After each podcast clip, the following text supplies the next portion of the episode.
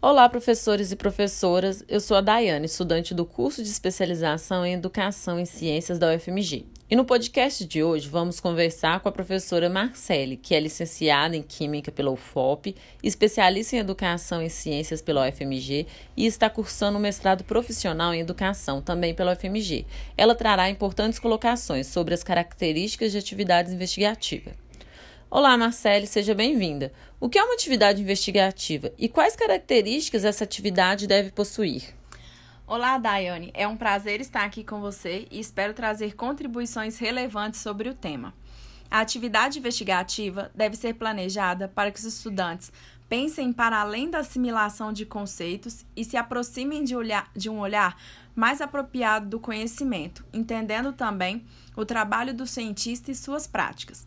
Para uma atividade ser investigativa, ela deve ser iniciada por um problema contextualizado para que o estudante tenha o primeiro contato com o tema a ser investigado e então começar a pensar a maneira de resolver esse problema. O professor possui papel fundamental na, na mediação da atividade e no processo de investigação para resolução desse problema. Finalmente, após resolver o problema, é interessante que os estudantes façam uma atividade de sistematização do conhecimento construído por eles. E você vê alguma dificuldade em aplicar atividades com características investigativas? Eu tive a oportunidade, durante a pós-graduação do CECI, de desenvolver e aplicar uma sequência de ensino investigativa e me vi diante do que eu posso chamar não de dificuldade, mas de um desafio, pois foi a primeira vez que eu estava ali elaborando e aplicando uma atividade com essa abordagem. O que mais me deixava inquieta era como eu iria exercer meu papel de professora mediadora, porque o professor é fundamental para esse processo de investigação.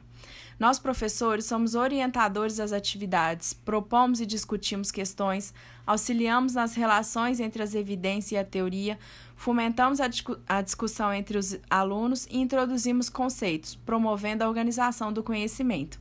É nesse sentido que eu vejo como desafio a aplicação de atividades investigativas. E como é o aproveitamento de atividades como estas na sala de aula? Como mencionei anteriormente, tive a oportunidade de elaborar e aplicar uma atividade investigativa em três turmas de terceiro ano do ensino médio na escola na qual eu lecionava. Eu tive resultados muito satisfatórios em relação à aprendizagem dos estudantes. Na atividade de sistematização, um grande número de alunos conseguiu desenvolver e aplicar o conhecimento desenvolvido por eles.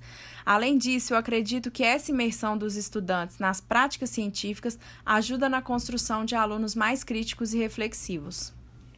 Marcele, muito obrigada pelas contribuições sobre as características de atividades investigativas. Acredito que tenha sido muito construtivo para todos nós professores.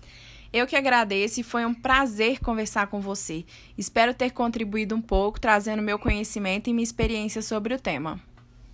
No próximo episódio, falaremos sobre o papel do professor na abordagem investigativa, com mais um convidado super especial. Aguardem. Até mais!